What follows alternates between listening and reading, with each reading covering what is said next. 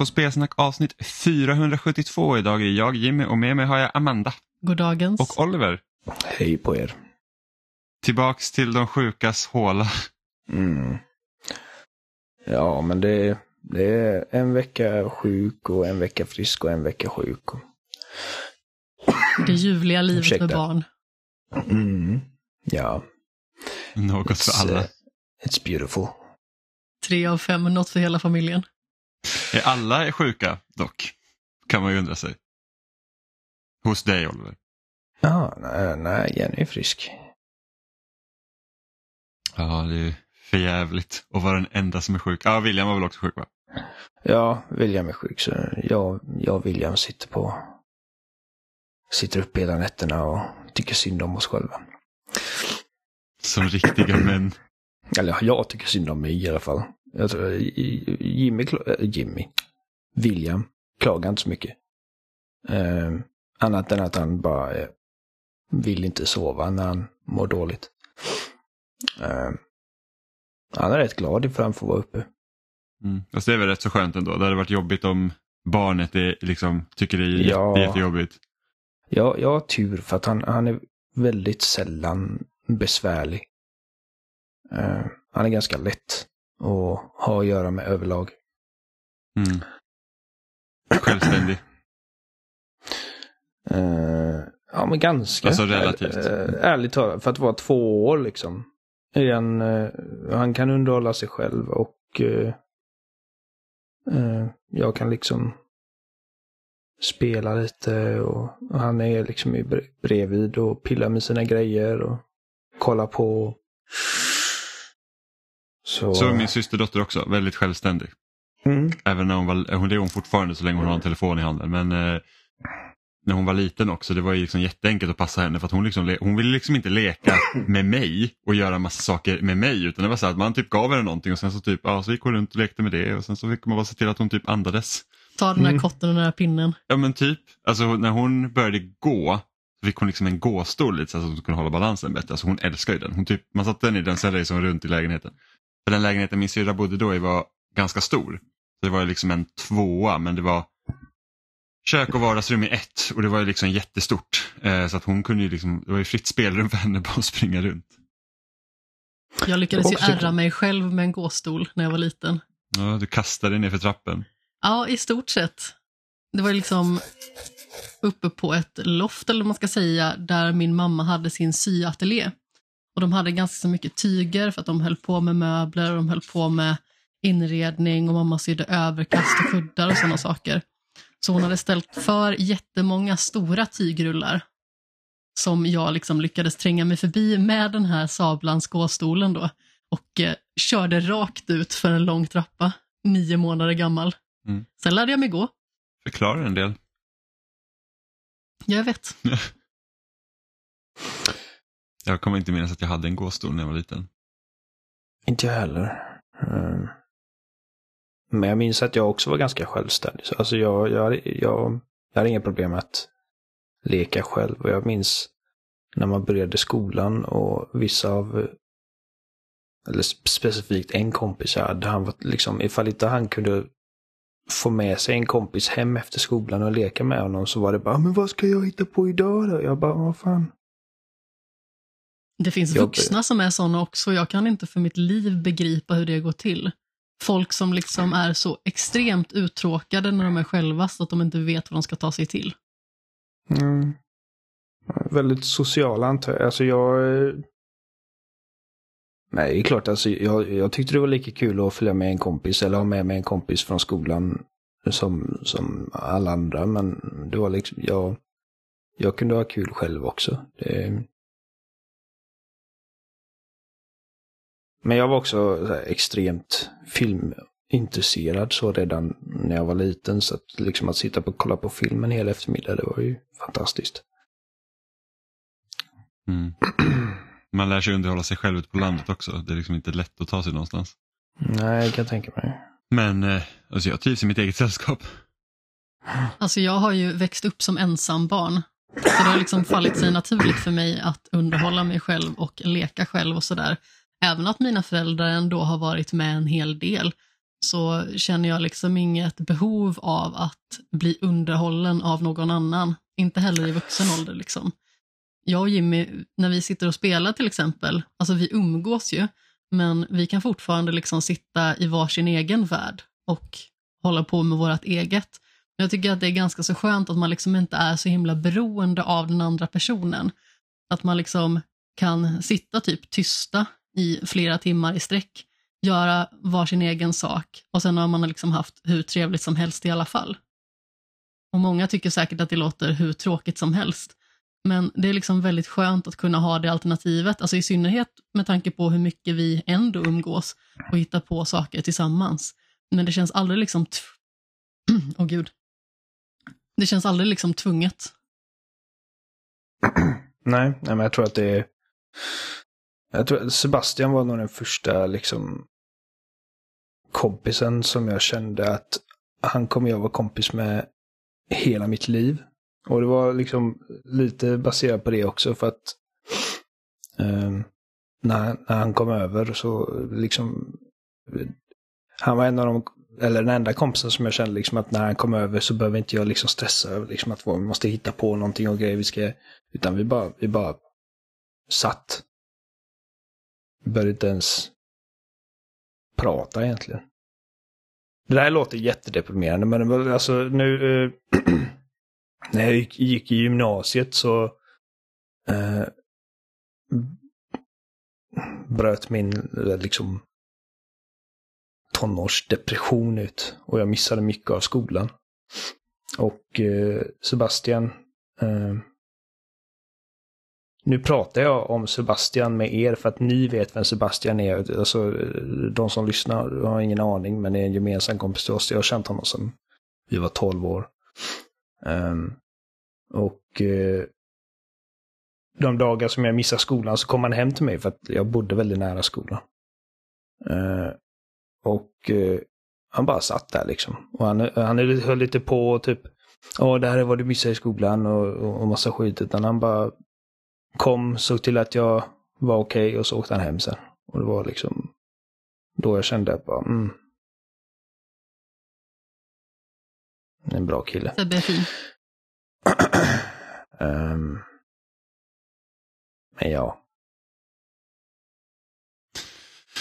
Men, men idag så är det också lättare än någonsin att i alla fall kunna ha kontakter med folk även om man liksom inte har så lätt att träffas. Alltså som ja. vi, liksom, vi, alltså du och jag Oliver till exempel, vi har ju, nu bor vi ju rätt så nära varandra men vi, tidigare har vi inte gjort det. Nej. Den större delen av tiden vi har känt varandra så har vi inte bott nära varandra så vi spelar tillsammans typ jämt. Ja, ja, du var mitt liv. Ja, jag tror det, det var ett tag där vi typ nästan, vi spelade dagligen med varandra i flera timmar. Ja, man vaknar bara, åh, Gears. Mm, Gears 3 man steg upp och så bara, ja ah, men nu, nu kör vi. Så det var roligt. Ja, det... Du har haft en eh, väldigt eh, positiv inverkan på mitt liv, Jimmy. Du med Oliver. På mitt. Tack. du har positiv inverkan på ditt eget. Eh, men vi har ju faktiskt spelat lite tillsammans eh, som vi inte pratade om förra veckan. Men vi, vi testade ju att köra co-op i Wolong. Ja. Eh, och eh, ja, eftersom det är liksom ett Dark Souls-liknande spel då så, så, så känns det ändå bra att man ska kunna spela det tillsammans och dessutom inte lika krångligt som det är i eh, From Software-spel. Utan att man kan ju liksom man man kan bjuda in varandra och sen så hoppar man in i samma bana i princip. Och sen så, ja.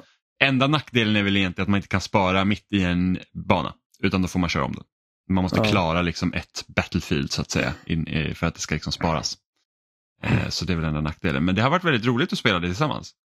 Ja. Det känns ju, eh, sagt, det, det kanske inte är så balanserat efter co-op med tanke på att det blir mycket, alltså om det är en typ en svår fiende som är liksom en normal storlek då, så kan man i princip bara ganga upp sig på den och, och bara trycka in den i ett hörn och bara stå och slå. Ja, och det kan inte göra så mycket. Ja, men eh, bossarna och så, då får man ju tänka till lite. Ja, alltså de, eh, de tål ju mer när man kör co-op än vad, man gör, äh, än vad de gör i single player. Så att mm. det är ju inte så att de inte tänkt på det alls. Men, uh, uh, ja, men det funkar rätt bra och det är inte som i, i typ Elden Ring eller Dark Souls eller Bloodborne där ifall ifall du dör så måste vi liksom typ gå och bjuda in varandra själv igen. Liksom. Utan, Nej, utan ifall... då spelar vi co-op. Liksom, så det, det, är vårt, det är vårt uppdrag och det är vi som misslyckas tillsammans och sen så får vi antingen mm. börja om eller så kan man bryta upp partyt så att säga. Mm. Uh, och det, det, man kan spela liksom även uh, med subbanorna uh, i co-op också. Så att det, det, det verkar som att allt i hela spelet går att spela i co-op. Mm. Um, och de har det här invasion-systemet också, att när man är i co-op så verkar det som att man öppnar upp sig för invasions. Uh, vilket ja, är lite precis. kul. Uh, ja, jag vet inte, har du testat att invada någon? Nej. Har du testat att köra co-op överlag förutom eh, med mig? Nej. För det, det gjorde jag Ja, men, eh, för jag tänkte så här att när jag har haft lite problem på boss så öppnar jag upp mitt spel så att folk kan liksom hoppa in och joina mig då. Eh, mm. Och jag har inte lyckats få någon random att joina mitt spel en enda gång. För att det är liksom, i Dark Souls och så, så då hamnar du ju hos någon. Du väljer ju liksom egentligen inte själv vem du kommer in till utan det är liksom Nej.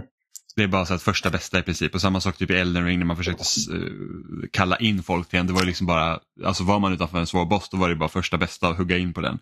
Eh, och hoppas att den personen är bra. I Wolong så liksom när du ska, när du joinar någon så får du liksom välja ur en lista vart du vill in. Eh, och det tror jag gör det liksom svårare då att ja. få in en random person för att det är så att okej okay, varför ska den här personen välja mitt spel till exempel. Eh, så att det är väl lite synd så. Eh, men jag föredrar ju verkligen att det, det, är lätt för oss att spela tillsammans eh, när vi väljer att göra det. Mm. Och det är väldigt roligt, alltså jag tycker att jag tror inte att jag hade liksom försökt klara ut Bolong om jag hade bara spelat helt själv tror jag. Jag, jag, Nej, jag, tror inte jag heller. Jag känner liksom så här att det, det, det, att rent atmosfäriskt så suger det inte in i mig som typ från software-spelen gör. För där blir det liksom så här att banorna är uppbyggda på ett sånt sätt att så varje gång man hittar en genväg så är det liksom så här, nu klarar jag mig liksom, och nu, nu kan jag liksom mm. banka mina uh, XP och sånt. Medan Wolong är ju faktiskt, det känns ju mer som ett traditionellt actionspel från typ mitten av 2000-talet med tydliga banor. Som mm. är rätt så stora men det är ändå liksom att jag klarar den här banan nu snarare än ja. att jag, eh, jag utforskar den här världen.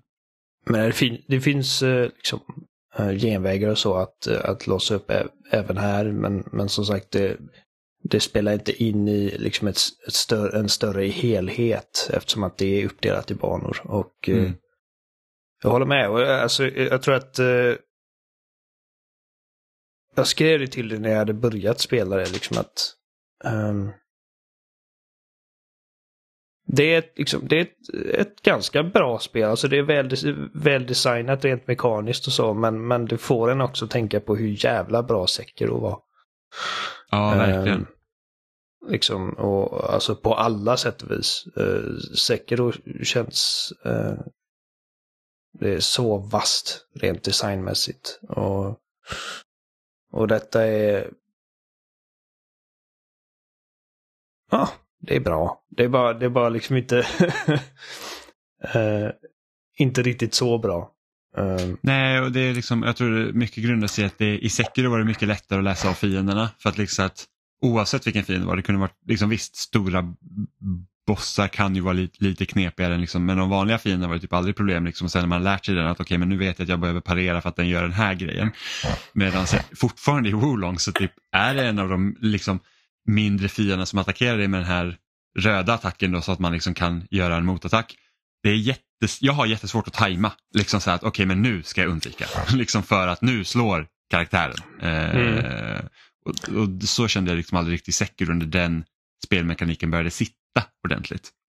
Vissa fiender tycker jag är liksom, ja men de här, den här är ju lätt som helst att, att parera ordentligt. Um, Medan andra kan, jag, jag fattar inte tajmingen på denna. Um, och uh, alltså Ninja Guiden, eller säga, Team Ninja, är uh, väldigt deras animationer är väldigt, väldigt snappy. Allting går väldigt snabbt. Mm. Eh, och eh, från Software liksom har ju fiender som slår väldigt snabbt också. Men de har mer wind-up så att liksom det är mer en anticipation i, i attackerna. Mm. Eh, så att det är mindre liksom guesswork när det kommer till att okej nu ska jag trycka på parera. Mm. Ehm. Och sen händer det mycket mer på skärmen i Wolong också. Det är, liksom, så det, det är liksom röda gnistor och det flashar och det är liksom så att ibland så vet man inte riktigt Mm. vad man ska fokusera på med blicken för att det är, det, är som en så explosion av färger. Ja, Eh, eh, så så japaner From. gillar partikeleffekter och... Mm. generalisering men... Mm. Ja men precis, men, men Men från det- software-spelen är ju inte så. Liksom, de känns mycket mer Nej. liksom, tillbakadragna på det visuella planet för att liksom, så här, de måste visa det som är viktigt. Sen säger jag inte att allt är perfekt, liksom i Dark Souls-spelen eller typ. Elden Ring eller Bloodborne, liksom, att, så att jag kan alltid se exakt hur det är men det är liksom i Wolong så är det verkligen utgångsläget är att liksom här att ja, men nu är den här eh, röda attacken och då ska du göra liksom din parering och då kommer liksom skärmen bara fyllas av massa eh, skit. liksom, så att det, ja, det gör det lite svårare att läsa av. Det är Och sen är jag också- dålig på det rent generellt så att det liksom blir lite svårare för mig ännu mer. Eh, det, det är också lite, alltså det är liksom begravt i massa så här konstiga extra system. Som att du har din spirit-mätare som som påverkar, alltså liksom ju högre spirit du har desto mer gör din eh, så här heavy attack och och du kan påverka det på olika sätt. Ehm, och eh, Sen, sen fattar jag inte riktigt varför man har valt att liksom sätta deflect och, och evade på samma knapp. Ehm, Nej, det är också lite märkligt för att då blir det som att ja, men du liksom tar på du tar på eh, deflektmätaren när du ska bara liksom undvika attacken och sen så har du ändå mm. liksom en, inte, jag vet inte om man kan säga pareringsattack men det är liksom så att du skyddar dig. Liksom. Det har du också. Ja, Ja, en guard så att säga. Ja, precis. precis. Som man aldrig använder. Nej, Ehm, att det är liksom, eller ja, ibland om det är så att den här attacken vet jag att jag har svårt att undvika då kan man parera den istället så tar man inte lika mycket skada. ja, du eh, tänker blocka. Ja, precis när man blockar. Ja. Exakt. Ehm, så då, då funkar den liksom, men, men helst vill man ju liksom deflekta så att säga så att man får in den här superattacken. Ja. Men det är, men det är rätt så roligt, alltså måste jag ändå säga. Och speciellt när vi kan spela tillsammans så. Så tycker jag att det Mm. funkar väldigt bra. ja. Men som sagt, det liksom, hade det varit att jag tror att ifall, ifall det inte var för att du och jag spelade tillsammans nu så hade jag nog inte tagit med det. Nej, alltså Eh. nu är vi på den här bossen Lu Bu som ska typ vara en av de svåraste. Och det är så här typ att hade jag kommit dit själv och jag säger nej jag vet inte om jag orkar liksom kämpa för det här. Ja, det är också möjligt att eh, han hade varit... Att han hade känts mindre liksom eh, supertuff i single player eftersom att han tål mer i co-op, jag vet inte. Men det har varit liksom som att eh, med den här bossen så pang, bara liksom eh, en riktig vägg. Mm. För att Och då är det synd att vi inte kan spara vid liksom den sista checkpointen när vi spelar kvar. Ja, precis. Så när man bara, Att hade jag "Nu spelat jag själv dra." upp, ja, men hade jag spelat själv upp till den punkten då hade jag fått börja vid den flaggan. Liksom. Även om Mm. vi kör co-op. Eh, och hoppar man in i co-op då, då hade vi inte fått, då hade vi fått köra den banan från början. Men liksom, och sen när jag hoppar in själv då är jag liksom på där vart det slutade. Eh, så det är lite konstigt system att de har gjort det så. Men undrar om det är för att underlätta när man spelar med andra så att det inte blir så att jag har kört den här banan nu fram till slutet och sen kanske du inte alls har kört början på den och så hoppar du in Mm. hos mig och sen så har du typ missat massa XP. Men jag tror även att man hade kunnat komma runt det. Det är inte som att det är första spelet som där man bara kan hoppa in och ut från, med varandra liksom, titt som tätt. En Var det den bossen som lunchblockade mig förra veckan? Ja, precis. Amanda bara, jag redan." svälter ihjäl! och så bara, men vi måste bara, så vi får börja om hela banan om vi inte vill köra klart den här. Ja, men hur lång tid tar det då? Jag är så hungrig. Det hör också till historien att vi hade ätit väldigt tidigt och det hade gått väldigt många timmar sedan vi faktiskt hade ätit. Och jag har blivit väldigt känslig, framförallt de senaste månaderna men också sedan jag och Jimmy blev tillsammans, sedan han tvingade mig att börja äta frukost. Så när det liksom börjar rinna ut energimässigt, då blir jag extremt svag och Jimmy brukar säga liksom att mina superkrafter lämnar kroppen när jag blir hungrig. Det lät precis som att du band fast det och bara så här, nu jävlar äter du frukost. Men det var ungefär så. Nej, men frukost är dagens bästa mål. Du band fast mig och sen så pressade du in en macka i munnen på Absolut mig. inte. Och sen så satte du för silvertejp så att jag var tvungen Oj, att tugga. svälj, svälj, svälj. Nej, det gick det inte till. Men, eh, men vi fick lov att hoppa av ändå för att liksom, vi kom liksom ingenstans. För att det är väl också en grej som man kör co-op, är det att man inte, om man inte aktivt själv eller återgår liksom till vad ska man säga, hubbvärlden där man liksom kan uppgradera sina vapen och sånt, så kan man bara köra liksom banorna på rad. Vilket gör att då har du liksom ingen möjlighet att uppgradera din armor och dina vapen liksom med det materialet du hittar. Eh, och vissa banor har ju liksom den här eh, blacksmith på, på banan. Men sen man låser upp då hubbvärlden så har inte hon synts till. Vilket gör att då måste man gå tillbaka dit. Så då var vi i ett läge liksom att oj, vi har typ kört fyra banor i rad nu och vi har inte uppgraderat våra vapen så att vi behöver nog bli Mm. starkare på det planet. Eh, och då får vi bara köra om Lubu-banan igen då. Kan jag också tillägga att nu lät det som att jag var liksom väldigt beroende av att vi skulle äta lunch tillsammans. Men grejen är att vi ofta ser på saker ihop när vi äter. Och eh, jag tror att vi hade börjat kolla på White Lotus redan Ja. förra veckan va? Ja. Och det var väldigt spännande. Så att eh, jag satt och väntade liksom på att äntligen få äta och se vidare. Ja. Men det var mest hungern som triggade det där. Mm. Svagheten kom över mig.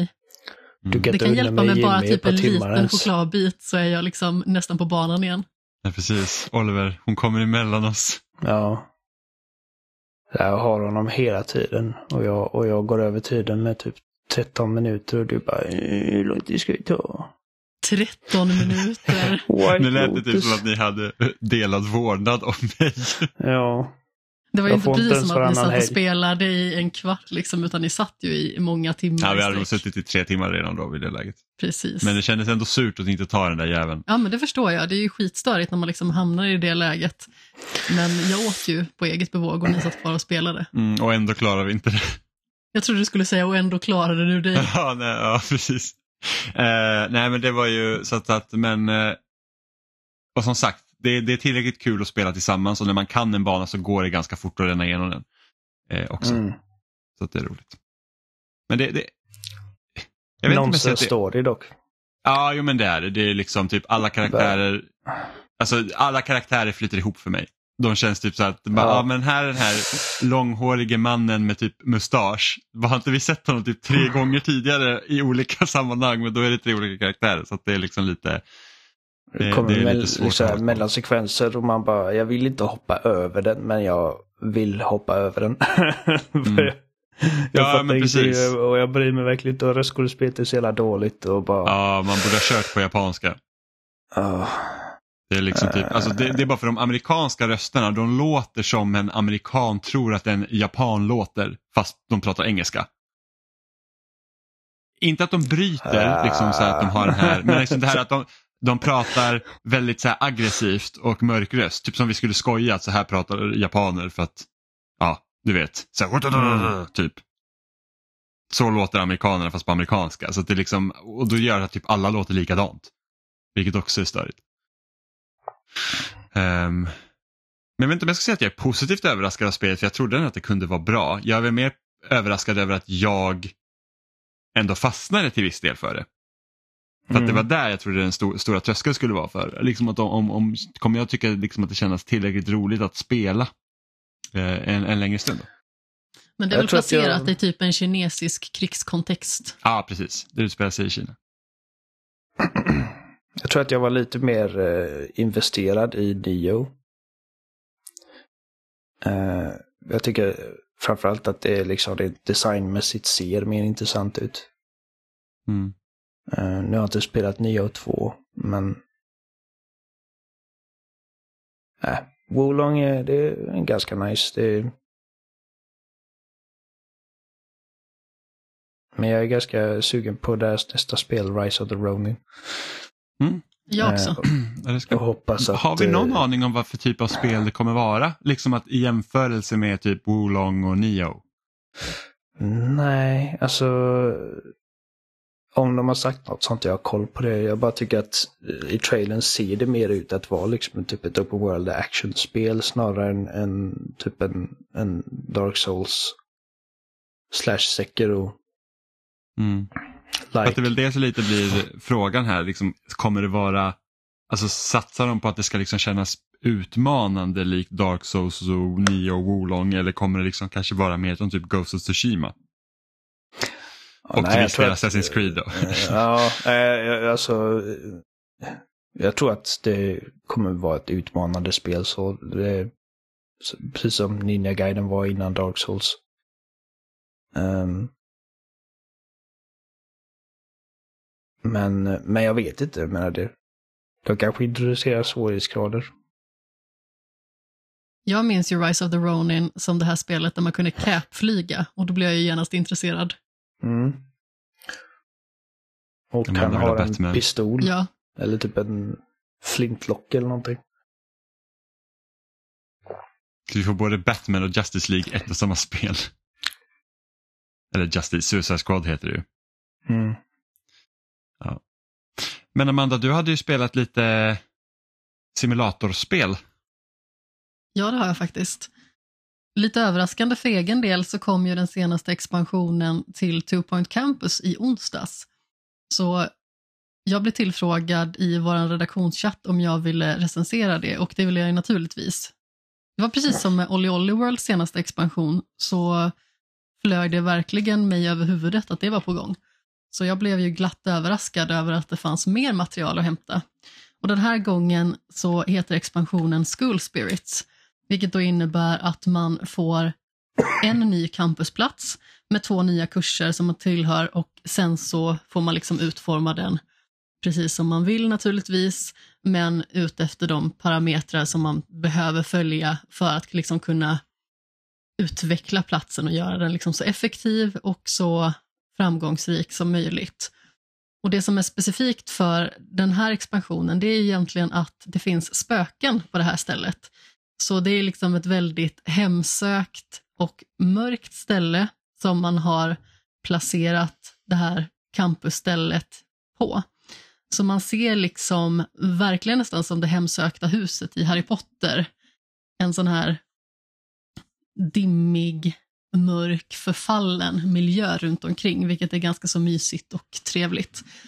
Men sen så också vandrar det runt massa spöken på ens campus. Och då är det ju upp till en själv att eh, anställa olika vaktmästare som har förmågan att fånga spöken. Så typ Ghostbusters? Ja, men i stort sett. Så de liksom dammsuger upp spökena och sen så finns det naturligtvis någon trofé som är knuten till det här att man ska fånga typ 300 spöken och så får, får man en trofé helt enkelt. Eh, men det kan också vara rum som är hemsökta och därför behöver man liksom den färdigheten hos vaktmästarna bara för att de liksom ska kunna rensa ur de rummen så att liksom inte det är typ toaletter som hoppar omkring och tavlor som står och vickar till exempel. Och man ser också ganska så tydligt på de rummen som blir hemsökta att det är saker där inne som rör sig, då toalettbås till exempel, eller handfat eller vad det nu kan vara. Och sen så brukar det oftast lägga sig en skugga där inne eller en dimma i stort sett, precis som det gör utanför.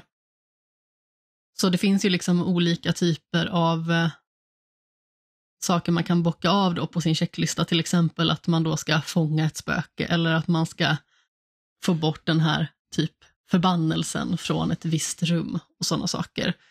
Och naturligtvis så baseras de nya kurserna också på just att det är spöken. Liksom eh, paranormal aktivitet till exempel och dylikt. Så jag tycker det är ett väldigt trevligt tillskott. Men jag föredrog nog som de gjorde med den förra expansionen som heter Space Academy om jag inte missminner mig.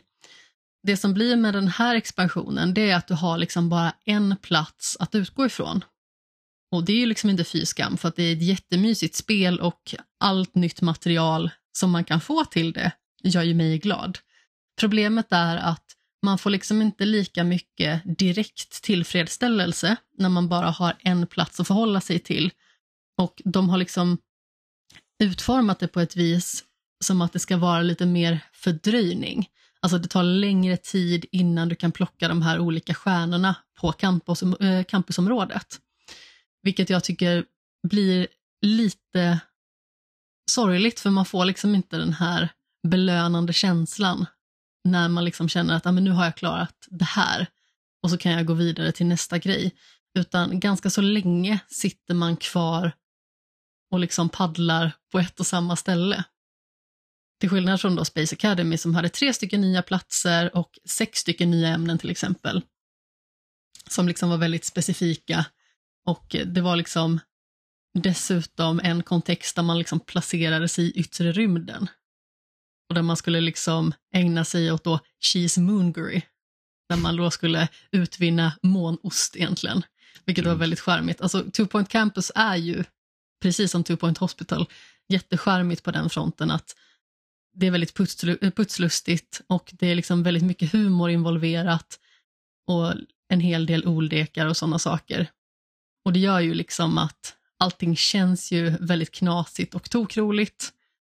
Och det är liksom en del av spelet som gör det så himla charmigt. Det är liksom inte ett simulatorspel som är verklighetstroget på det sättet. Och jag tror att det är en stor del av det som tilltalar mig också. Att det liksom inte ligger så extremt mycket allvar i det, utan du har liksom den här kontexten i en campusmiljö och sen så behöver du liksom inrätta olika typer av rum för att det då ska främja vilka ämnen man studerar till exempel och sen kan man lägga till fler. Jag tycker fortfarande att det är superskärmigt och jag uppskattar liksom att de fyller på med nytt material. Men jag hade gärna sett att det kanske i alla fall hade varit två stycken nya campusplatser.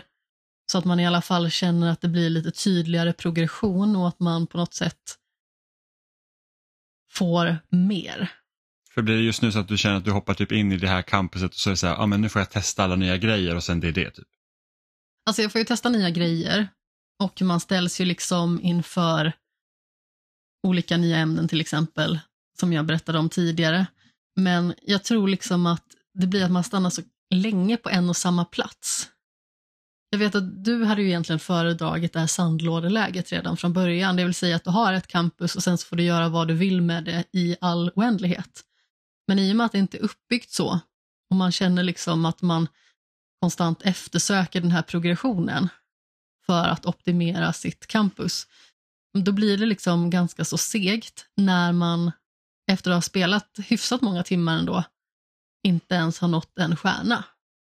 Mm. Ja, men precis, det förstår jag ju. Och det är liksom trestjärnigt som man eftersträvar då på varje campus. Och det är liksom vad jag eftersträvar den här gången också. Och den här gången så är det också att för att utvidga ens campusområde, där man liksom tidigare generellt sett har kunnat till exempel köpa då ny yta, då måste man i stort sett föra bort de gastar som befinner sig på områdena. Så då är det liksom ett gäng elever som beger sig dit för att få bort dem därifrån så att man liksom kan bosätta sig där med liksom sina nya lokaler. Och då är det faktiskt så att den här gasten då till exempel har ett den har en mätare med HP. Mm. Som man då liksom måste ta bort. Så det blir som en sån boss Ja, men i stort nästan. sett en bossstrid bara liksom för att kunna få ny yta. Och ibland så känns det som att även att man vet hur mycket som krävs och man vet liksom vad man behöver göra för att få bonus så kanske inte det går att få bort den här gasten i alla fall.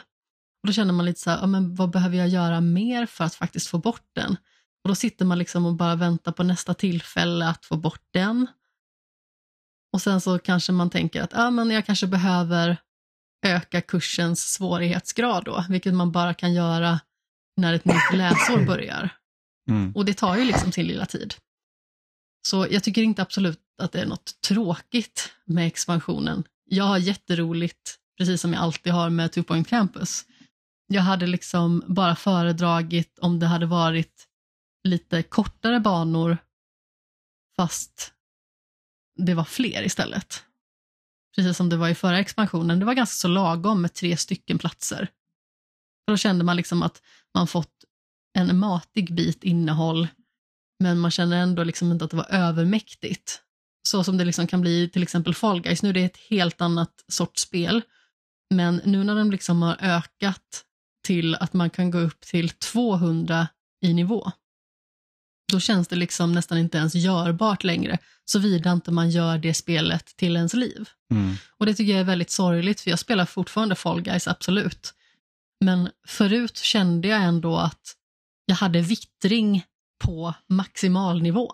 Mm. Ja, men det kändes också så här, det är rimligt att komma upp till högsta leveln på, under en säsong. Men precis, i början så var det ju 40 och det tyckte man ju var lite för kort. Och sen när de ökade till 60, då var det lite så här, ja ah, men det kanske blir lite för mycket. Och sen helt plötsligt bara eh, rasslade det till. Och så var man i maximal nivå i alla fall. Men sen liksom när de ökade så pass mycket, när det liksom blev gratis, det blev för extremt för någon som faktiskt spelar så himla mycket annat och vill hålla sig aktuell med andra sorters spel och inte bara spela Fall Guys åtta timmar om dagen. Mm. Så det är det som jag tycker är skönt med liksom de här expansionerna här, att de känns inte övermäktiga. Mm, jag ser lite, lite bite size nästan av eh, grundspelet. Ja men verkligen. Och Olly Olly World som jag nämnde tidigare hade också ganska så bra på den fronten. Man fick liksom en ny del av kartan, man fick nya banor, man hade några härliga timmar framför sig med lite nya sorters utmaningar och det är lite samma sak här. Det är liksom inte långt som i grundspelet långt, men du får ändå en gedigen stund för pengarna. Mm. Så jag kan rekommendera det ifall man gillar den här typen av spel, ifall man gillar Two Point Campus. Det är eh, supermysigt, men som sagt, jag hade önskat att man liksom inte behövde sitta på exakt samma ställe så pass länge. Mm. Eh, jag har ju å andra sidan spelat eh, remaken av Resident Evil 4. Eh, Jag hatar det. Du ska vi inte vara sådana Oliver. Eh, du, får, du får ju spela det snart också. Eh, och det är lite speciellt med tanke på att eh, det här är ju då det tredje remaken som Capcom gör då inom loppet av eh, några år. Eh, vi har fått tvåan och trean sedan tidigare. Och nu är det fyran som eh, har gjorts om liksom i samma stuk som tvåan och trean. Eh, skillnaden är ju det att både två och tre är ju det här, de spelas ju som ettan, liksom, att du har ovanifrån perspektivet och det är liksom inte det här actionspelet som Resident Evil 4 var. Eh, och Resident Evil 4 är verkligen ett sånt spel som har influerat i princip den moderna liksom, action-äventyrsgenren. Liksom så här, kameran, var den positionerar sig, hur fiender beter sig, liksom hur, hur vi egentligen spelade shooters under hela typ 360-eran. Eh, det är liksom, alltså Gears of War och Dead Space, liksom, de spelen hade typ sett helt annorlunda ut om det inte vore för Resident Evil 4. Eh, och det gör ju också att, så här, att man var ju lite spänd på hur gör de om Resident Evil 4? Liksom så att, för att 2 och 3 kändes så naturligt. Det är så att okej, okay, men vi gör, liksom, vi gör dem moderna så att vi spelar dem som, som liksom en, en shooter. Liksom. Eh, Medan Resident Evil 4 var ju typ det redan. Eh, så hur gör man om det? Eh, och det är ju lite det är lite förvånande hur, hur likt originalet det ändå känns för att Resident Evil 4 när det kom hade ju ändå lite så här lustiga eh, saker för sig. Så att till exempel Leon kunde inte gå och skjuta samtidigt. Det var liksom en stor grej. Så att han, han, man stod, alltså siktar du in så, stå, så, får du stå still och sen så behöver du liksom positionera om dig så får du liksom springa iväg och sen vända dig om och sen ställa dig och sikta igen. Mm. Eh, och, vilket jag också sett i många recensioner så kritiserat för att oh, det är så svårt att spela Resident Evil 4 idag för att det känns gammalt. Vilket jag så här, inte riktigt håller med om. Jag tycker ändå att, att Resident Evil 4 är designat på ett sånt sätt att även om du då inte kan gå och skjuta så känns det liksom inte konstigt för det spelet. Ja, men fienderna- rör sig liksom eh, så att, så att, för att kompensera för det. Yes, så att det är liksom Eh, så att det, det, det, det fungerar även om jag kan förstå såklart frustrationen i att inte kunna gå och skjuta samtidigt. Ehm, och i Resident Evil 4 remaken så kan du det, du kan gå och skjuta. Eh, men det, alltså, även om det är nytt och fräscht och ser ny skrud ut så det känns lite gammalt emellanåt. Eh, just för att jag, jag vet inte liksom hur långt ifrån de ville gå från originalet eller hur nära de ville liksom eh, närma sig det. För att om vi tittar på typ de andra två remakesen som vi har fått eh, i år bara, Metroid Prime och eh, Dead Space. Så Dead Space känns ju, alltså när jag spelade remaken av Dead Space så kändes det som att ah, men det här spelet hade lika bra kunnat liksom släppas i år och man liksom, ah, wow vad bra det känns du vet. Eh, och Metroid Prime där löste man ju en hel del genom att bara göra så att nej, men nu har du två stickor att röra dig med så du behöver inte känna som att du, du rör en tank liksom med, med Samus utan det, liksom, det flyter på väldigt bra när man spelar en, en, som en first person shooter. Men Resident Evil 4, jag vet inte, det känns lite klumpigt. Eh, jag tycker att Leon känns lite som ett, alltså det känns lite som att styra typ ett tåg emellanåt. Eh, just för att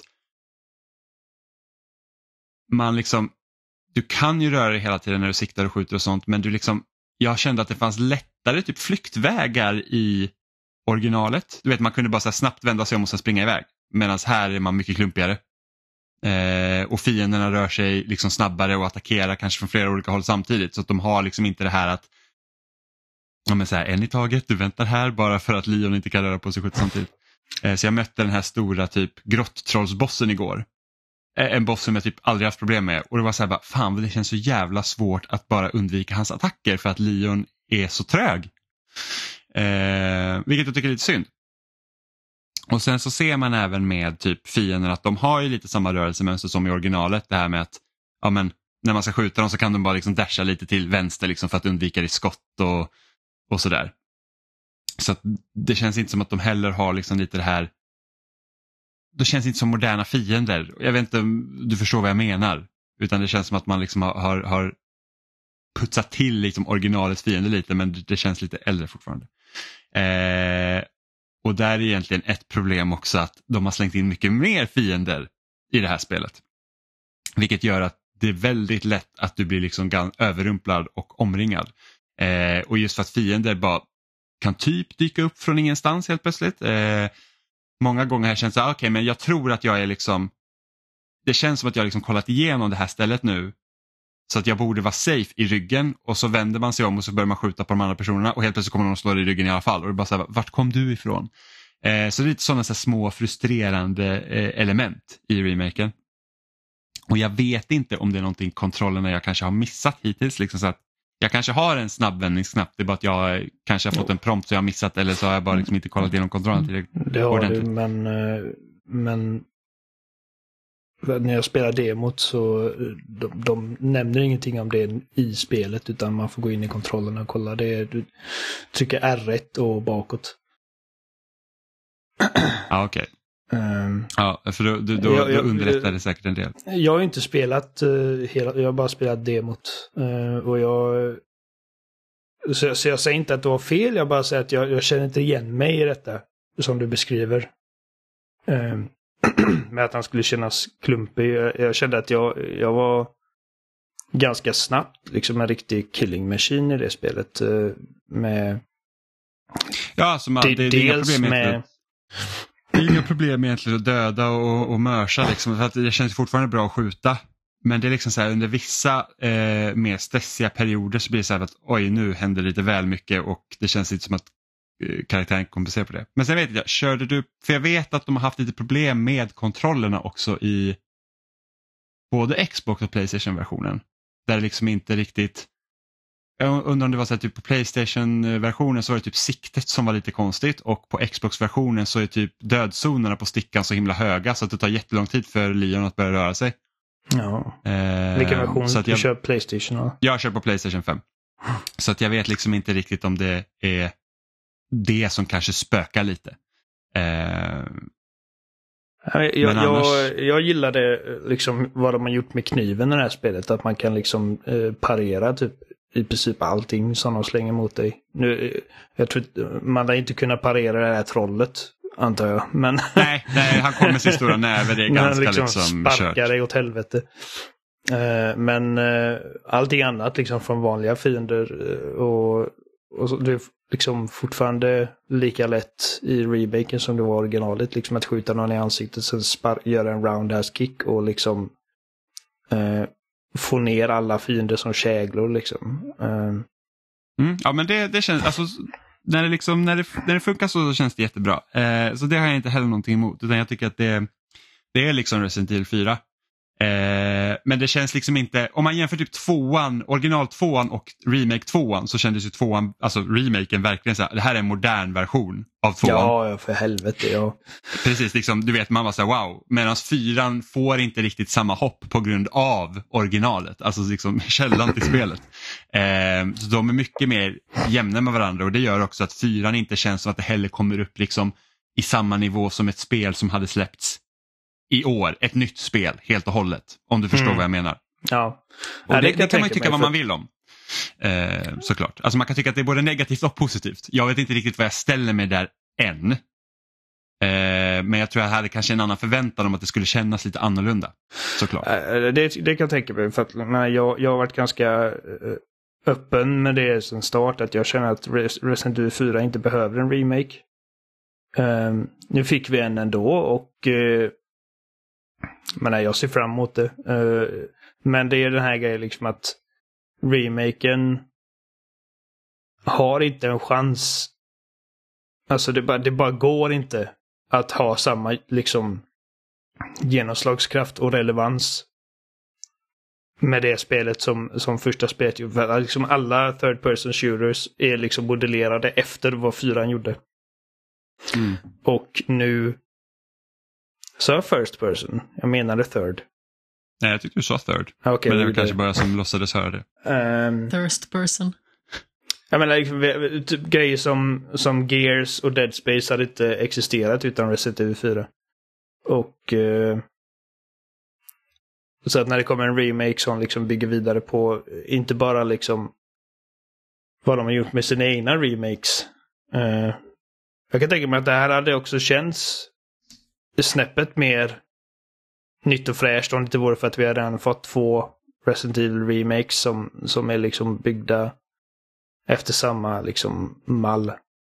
Ja, precis. Det är mycket Eh. möjligt att här, säga att fyran, det här var det första remake så var det att wow, de har verkligen putsat till fyran. Liksom.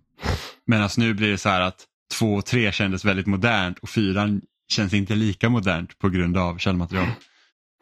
Och sen är det ju med, Mm. alltså, om man kollar, eh, ska man säga, eh, när kommer Resident Evil 2? Var det typ 97? Ja, ni, ja 97 eller 98. Eh, och sen kom fyran 2005. Så det var eh, sju år mellan. Eh, Och det är ju ett massivt hopp liksom mellan tvåan och fyran. det, alltså sju år på den tiden är ju- det går inte att jämföra med sju år idag. Om man kollar på spel så släpptes sju år, år sedan nu. Ehm, då är de mycket mer lik, lika liksom Mm. vad, vi, vad vi spelar idag.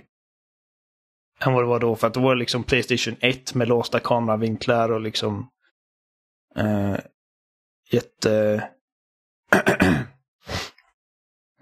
jättestyltiga kontroller och eh, tank controls och, och ja.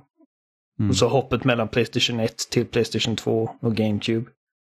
Det Verkligen. var massivt. Men de och, har ju, alltså de har ju verkligen hållit liksom, alltså det är ju verkligen Resident Evil 4 som man också kommer ihåg det. Alltså det är alla de här, alltså knasiga liksom, för att Resident Evil 4 är ett jävligt märkligt spel egentligen med tanke på allt som händer i det spelet.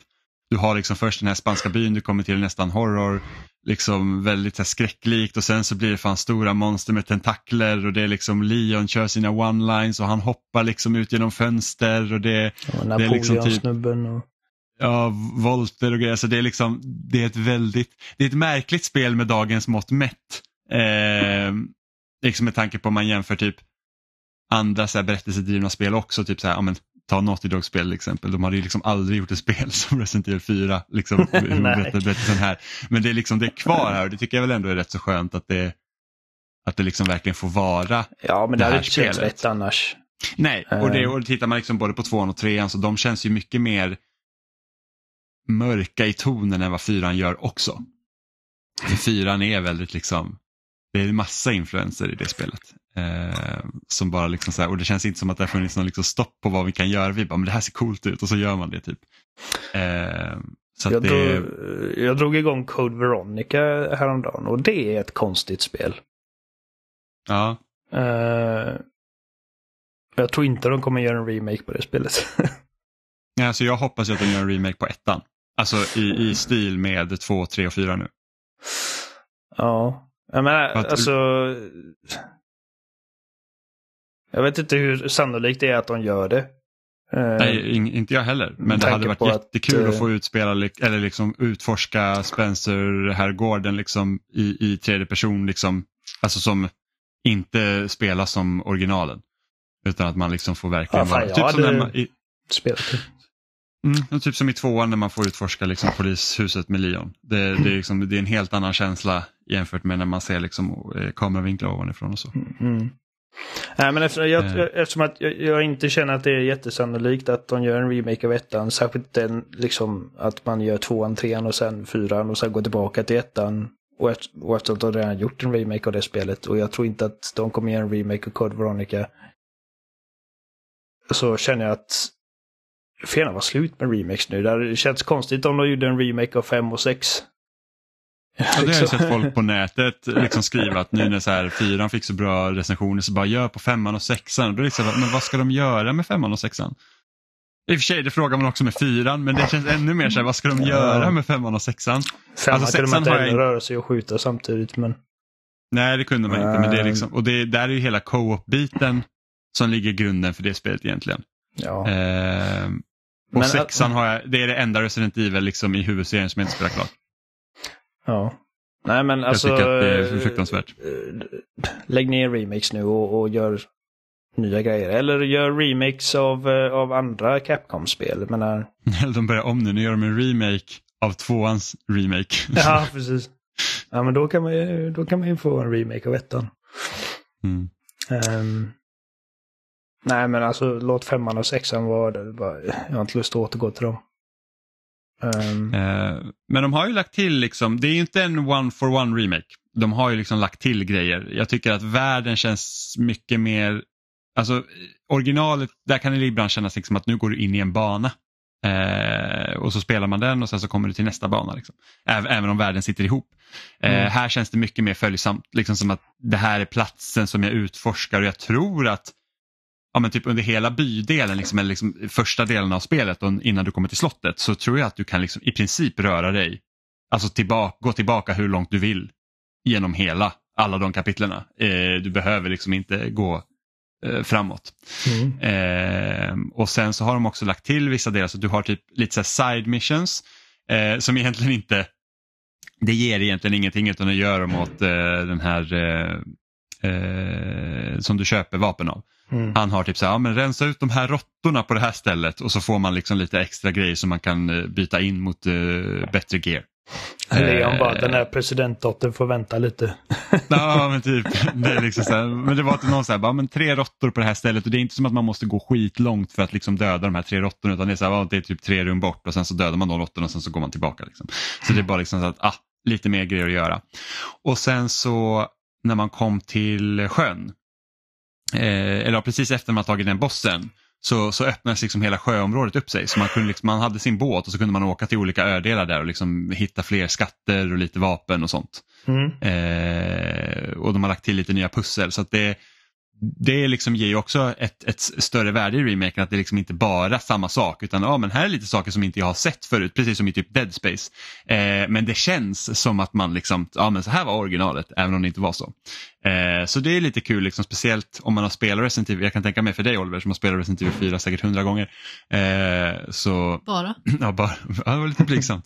Eh, så, så kan du ändå känna, bara, oh, wow, liksom. Eh, så att eh, de delarna är också i, bra hittills. Då. Eh, men jag är ju så att jag tycker ju att den första delen i spelet är bäst, alltså originalet. Liksom att man, kom, när man, är liksom, man är i byn och man liksom springer runt i liksom skogsområden och sånt och sen tycker inte jag att slottet är lika roligt. Eh, och det är dit jag har kommit nu då. Eh, så får jag se hur jag känner med det. För de har också gjort om Ashley. Hon har ju inte en livmätare den här gången. Eh, så hon kan ju inte dö på det sättet men hon kan liksom bli ivägburen då av fienderna. Eh, precis som i originalet. Sen kan de, om, om de bär henne liksom off-screen så att säga så, så blir det game over. Eh, Jag tycker mest det är skönt att man inte behöver dela med sig av sina gula herbs till henne. ja, För att Ja. utöka hennes livmätare. Vad fuck that. Jag vill utöka min livmätare. ja, och sen är hon inte lika irriterande heller. Du vet som i originalet när hon, någon tog upp henne. Hon bara Leon, help! Och man bara Ugh. Fast hon är fortfarande rätt irriterande. Ja, men inte, inte på, det är inte ens i närheten av samma. Eh, och sen känns hon inte lika... Hon kändes betydligt mer som ett våp i originalet också än vad jag gör här. Jag som liksom inte ens har sett originalet reagerade dock på det. Så man kan nog fortfarande tycka att det är lite irriterande. Ja, men det, ja precis, om man, om man inte har något att jämföra med. Men det, i originalet var det verkligen, man var så här typ att, ja men snälla bär bort henne bara så blir jag av med problemet. Eh, men så är det inte här. Ja, det är lite Michelle Williams situation. Ja, jag tycker det. Ashley når inte upp till Amandas förväntningar. Ehm, Nej, men så det, jag, jag tycker att spelet är bra. Eh, såklart, för att Resident Evil 4 är också bra. Eh, eller Resident Evil 4 är inte bara bra, det är riktigt kanonliv. Liksom. Eh, och remaken är ju liksom 4 och då. Så det, det ska bli kul att se vad folk som kanske inte har spelat originalet tycker om 4. Det tror jag är nästan mest spänd på än, än alla som älskar 4 som älskar det här också. Så kollar du menande på mig. Ja precis, Amanda, när ska du spela Resident Evil 4? Inte. Eh, det är inte så läskigt dock. Eftersom det är, och jag tycker att det är ännu mindre läskigt här än vad originalet var hittills. Kan man låsa upp så man får lasersikte på vapnet istället för radical? Jag tror det finns eh, lasersikte till vissa vapen. Det, jag vet att eh, han handlaren har något lasersikte till något vapen just nu som inte jag har köpt än. Mm. Eh, så jag får kolla lite på. Eh, men men det, det är väl också något jag känner, jag hade gärna bara haft lasersikte och inte ha den här fula vita liksom, krysset mitt i skärmen. Eh, för det var också något som originalet var liksom, det liksom stack ut just att du hade bara det här Ja, lasersiktet. det kändes så jävla coolt och fräscht då. Ja, Jag vet inte om det, Eh. om det hade känts weird nu när man inte är fastlåst när man siktar. Jag kan tänka mig att eh, det jag påverkar. vet.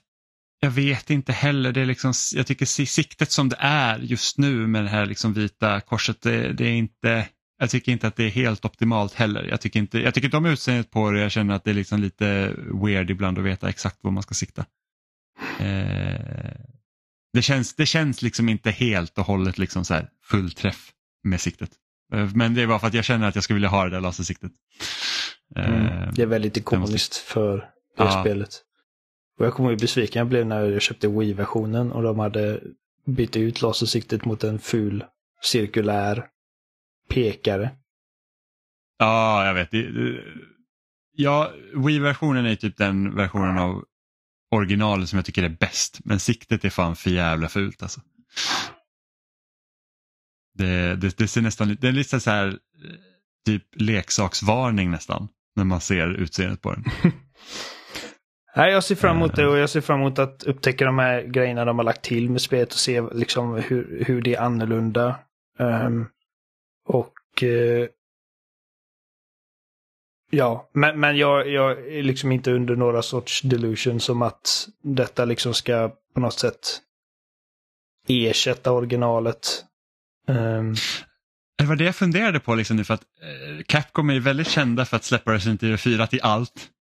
Och då Mm. undrar jag liksom, är det här den nya versionen som liksom kommer komma till allt? Nu ser, nu ser ju för sig liksom, industrin ser annorlunda ut. Det är Ja. inte som att när nästa Playstation och Xbox kommer så försvinner de här spelen. Förhoppningsvis då, man vet ju aldrig vad folk gör. Men, eh, men för, förmodligen kommer det liksom gå vidare. Men det är frågan, så här, kommer de uppdatera den här versionen så att nu blir liksom så Playstation 6-versionen av Resident Evil 4 Remake? Eller, liksom, eller, eller hittar de ett sätt att igen, men här kommer HD-versionen av Resident Evil 4 originalet igen. Men, men det är ett väldigt bra spel och det känns väldigt skönt också att spela. Det kan jag tycka liksom idag när liksom alla spel blir typ open world så är det ganska skönt liksom att spela ett spel som är rätt linjärt med liksom några avstickande vägar och typ de delarna som de har liksom öppnat upp mer i Resident Evil 4 känns liksom heller inte bara åh gud vad stort det blev här, vad jobbigt, utan det känns liksom så att det känns rimligt inom den nivån som spelet ligger på. Eh, så det känns också väldigt bra. Och det, är skönt att bara liksom ha ett typen, liksom, så här, liksom, eh, rätt linjärt men med utrymme att, att röra sig runt och lite avstickare och grejer. Det, det, det är Mm. min jam. Ja men det är skönt för att, det är liksom att, för att de hade lätt bara kunnat, ja men nu kan du gå, och det gjorde Dead Space också bra, liksom, nu har du skeppet är helt öppet men du liksom blir fortfarande ledsagad genom det. Det är inte som att Mm. du så här, bara, ja men klara dig själv. Eh, och så är det även här, liksom, att det, du, du kan gå lite vart du vill, du kan gå tillbaka och hitta skatter som du kanske har missat men du behöver inte så det är bara att traska på liksom. Eh, så att nej, jag, jag gillar verkligen den här, eh, den här nivån liksom av linjärt kontra öppenhet. Mm. Men sen vet inte jag, hur hade de gjort det? Liksom så här, bara, men nu gör vi Resident Evil 4 helt open world. Det hade, liksom, det hade blivit jättekonstigt dessutom. Ja. Så det hade inte gått riktigt. Men, eh, men de kunde ha gjort liksom byn mycket större till exempel då. Och liksom allt är bara större och här ska det finnas hur mycket grejer som helst du kan gå in i och kolla till ingen nytta. Eh, men så det, det, är ett, det, det är ett, Resident Evil 4 är ett, ett bra spel, det är fortfarande ett bra spel. Jag är väldigt spänd att se på hur de har ändrat delarna där man styr Ashley. Eh, se vilka pussel de har kanske ändrat på inne i borgen eller slottet. För där är det också väldigt my- mycket pussel och sen vissa så fiender som jag vet att man inte var... Alltså, när jag väl kommer att möta regenerators igen, alltså det, det ska bli spännande för att det var fan mardröm, kom ihåg. ja det När ser man fram var emot. så här typ att, ja men det var så här för att eh, grejen med Resident Evil 4 originalet var ju det att det var ju många grejer där som var första gången man ens fick se. Jag hade aldrig sett det förut, jag har ju pratat om det flera gånger tidigare, typ att, så att fiender som kommer in genom en dörr som du har stängt, det var ganska ovanligt på den här tiden. Liksom, du stängde och kände dig säker för att det är liksom, hallå du har stängt dörren. Och kommer en Eh, motorsågskille och bara... Ja, sågar sig igenom. dörren och springer in och, och sen den här regeneratorn också när man kan liksom skjuta bort delar på den. Så jag tänkte, ja men jag skjuter bort benen på den.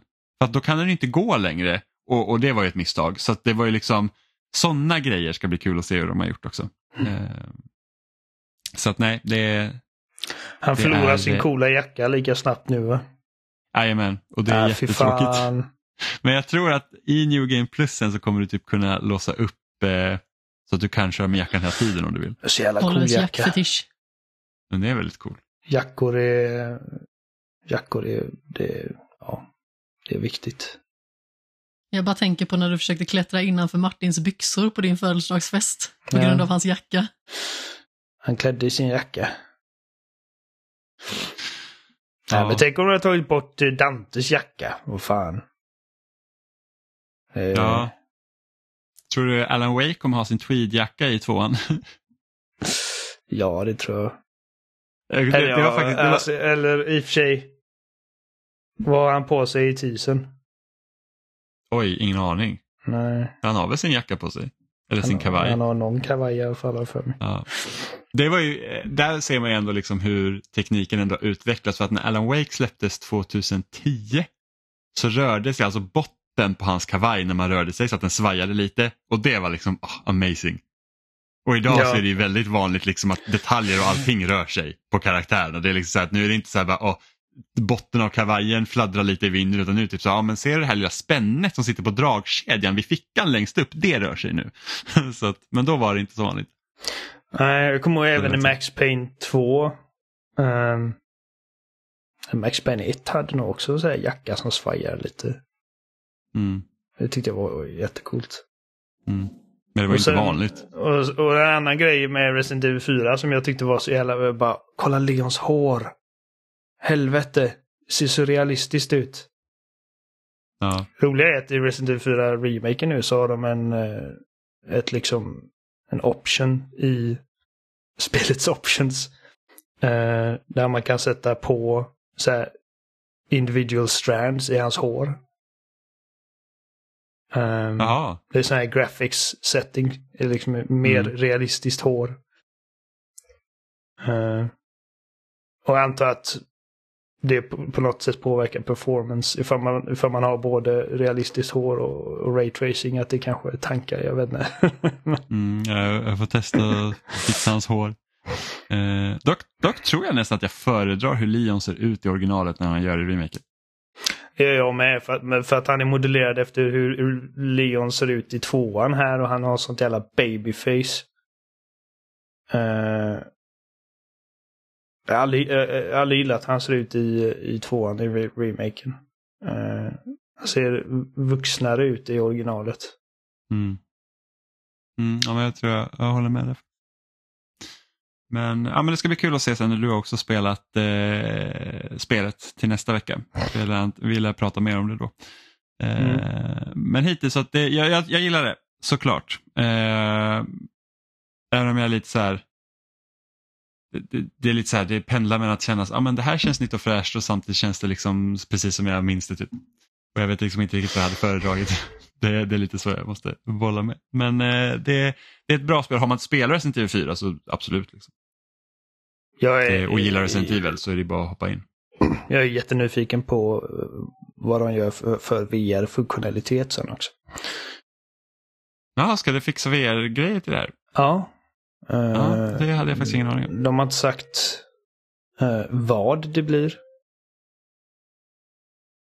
Så att jag vet inte om man ska förvänta sig liksom att okej, okay, kommer de göra så att hela kampanjen blir spelbar i VR eller kommer det vara någon mercenaries-grej eller något extra läge eller någonting. Som sagt, de har inte sagt någonting. De, det enda vi vet är att de arbetar på det. Mm. Ja, okej. Okay. Ja, men spännande. Men eh, jag tror det var allt vi hade för den här veckan, va? Jag känner mig nöjd. Om ni inte har något mer ni vill tillägga? Nej, det enda jag har spelat är Destiny Lightfall. Ja, um, gör du det? Uh, ja. Kam alltså, kampanjen var lite underwhelming. Mm. Men, uh, men den nya subklassen är kul. Mm. Tror du Så. det blir ett Destiny 3 någon gång? Uh, jag tror inte det. Alltså, jag kan se jag kan se liksom att det kommer. Jag kan också se att de bara fortsätter bygga på Destiny 2.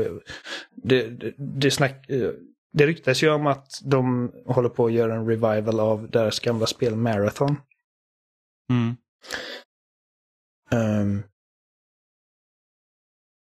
så uh, jag tror att det lär ju vara fokus Eh, och sen då att stödja Destiny 2 såklart. För jag tror inte att de kommer överge det spelet någonsin. Okay. Ifall, ifall folk, folk fortfarande hoppar in och spelar liksom. Um, mm. Men det är Destiny 2, alltså det, jag tror att det, det är nog liksom av, av alla light, eh, live service-spel så är det Destiny 2 jag gillar bäst.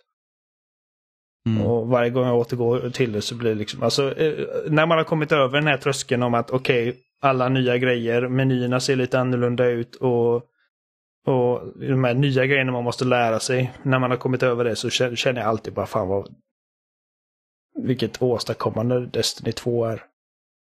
Mm. Liksom, hur mycket det har utvecklats sedan Destiny 1 kom när det släpptes. Liksom, hur un, liksom, underväldigande det var. Och att mm. de har liksom verkligen låtit sig utvecklas med publiken. Mm. Uh, och, hur, och hur Destinys upplägg har förstört så många spelserier. För att folk inte kan, folk lyckas inte göra samma sak eller så gör de det bra mycket sämre. Ja, uh, Destiny var ju liksom typ alla, alla utgivare ville ha en egen Destiny ett tag. Mm. Och det är väl inget som har lyckats. Nej. Division, Div Division är väl det som har kommit närmast tror jag, men det är väl inte någon som pratar om Division längre. Eh, Anthem vet vi hur det gick för och eh, senaste blir då Suicide Squad som eh, de försenade. ja. På grund av att det fick så mycket kritik och det är så här att okej okay, men ni kan ju försena det men det, lär liksom, det ändrar ju fortfarande inte vad spelet är. Så att säga. Men jag, nej, alltså det... Know, det är vad det är liksom. Jag tror att de kan städa upp menyer och sådana grejer liksom. Men eh, mm. Ja, det är vad det är, som, precis som du säger. Men jag, jag, vet inte om jag, om jag köper liksom att Rocksteady har liksom designat detta för att bli liksom ett sådär spel som ska spelas i typ 10, 15, 20 år.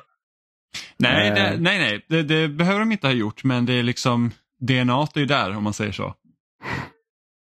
Det är liksom, jag, tror, jag tror inte Suicide Squad hade sett ut som det gör, alltså säger jag nu utan att ha spelat det eller ens sett mer än vad, vad de har visat i trailern. Men, men oh, så de ser ut så hade förmodligen inte Suicide Squad sett ut som det gör om det inte vore för Destiny. Nej. Nej det... Gotham Knights är till sånt spel också. Som... Precis. Men så kan det vara. Ja, Destiny är kanon i alla fall. Det Och jag tycker det är väldigt fint att när man går in i, i tornet och så ser man folk liksom hylla eh, Lance Reddick på olika sätt. Hans karaktär Savala. Och så eh, är det Mm. folk som sitter där med typ levande ljus och grejer. Det, ja, det är fint. Ja, Jag ja såg verkligen. också väldigt, att, eh, väldigt plötslig och tråkig bortgång. Ja, 60 är ingen ålder. Jag menar, Verkligen inte. eh, Jag tror att han gjorde liksom intervjuer för John Wick 4 väldigt nyligen. Så jag vet inte liksom Mm. vad det är som har hänt. De säger att det är natural causes, men... Men det var en annan grej som var liksom, eh, någon hade gått in på hans Steam-profil och sett att eh, han hade spelat Destiny dagen innan han dog. Mm. Så han, han, han tyckte verkligen om spelet tydligen. Det, jag gillar det. det Mm. Ja, jag Ja. såg att Guerrilla Games hade lagt ut en väldigt fin tweet också, i och med att han spelade Silence i Ja. Horizon-spelen. Precis. Ja, ja det, det kommer ju... Jag kan tänka mig att han skulle haft liksom en ganska substantiell roll i nästa Horizon. Inte för, att jag, Ja, gud, inte för att jag sitter här och säger bara åh, han dog, stackars de här människorna, nu måste de skriva om sina manus och grejer. Alltså, ehm, Det går ju alltid att lösa. Ja, ja, så det jag antar Ja. att Silence lär bli recastad. Det är ju lättare att lösa i ett sånt sammanhang än till exempel som det blev i Black Panther. ja, gud ja. Det, När det liksom är en film och inte liksom någonting som går att manipulera till liksom en mycket större del. Men det är väldigt sorgligt i alla fall och jag var väldigt chockad när jag såg att han var 60. Jag trodde ändå inte att han var så pass gammal. Alltså nu är det definitivt ingen ålder vad det gäller liksom att gå bort. Du Men jag han var blev yngre? väldigt överraskad, ja absolut. Jag trodde inte att liksom han var så pass till åren kommen ändå. Men precis som du sa, det är ju liksom naturliga orsaker, vad man vet i alla fall. Men naturliga orsaker kan ju vara liksom väldigt brett också. Det kan Ja. ju liksom vara till exempel en slagattack eller liknande. Från ingenstans. Och det är sånt som man inte kan förutse, men det är väldigt sorgligt oavsett. Enda, enda, enda jag tänker är att liksom, man vet att han inte har typ tagit livet av sig eller blivit mördad. Det liksom, och sen kan det vara vad som helst utöver det. Men... Ja, nej. Han såg, jävligt, han såg jävligt bra ut för att vara 60. Som Sam Jackson, vad fan, är inte han typ 80 snart? Ja, det är helt bisarrt. Har inte, har, har inte, typ, har inte åldrats sedan 90-talet. Men han är på gång också, den gubben. ja, ja men verkligen. Mm. Men ni hittar oss som vanligt på spelsnack.com och där finns också alla länkar till eh, där vi finns helt enkelt. Facebook, Instagram, Spotify, Apple Podcast, LSS-flöden, loading.se. Vi finns överallt där du lyssnar på dina podcasts. Eh, ni kan också mejla in till oss på kontaktetspelsnack.com om ni har några frågor, funderingar eller liknande. Och så hörs vi igen eh, nästa onsdag helt Ja. enkelt. Tack för Kanske idag. vi har spelat mer Resident Evil 4 och kanske lite till och med Diablo 4. Ja, just det. Så hörs vi igen nästa vecka. Hej då! Hej med. Puss i. We are the robots.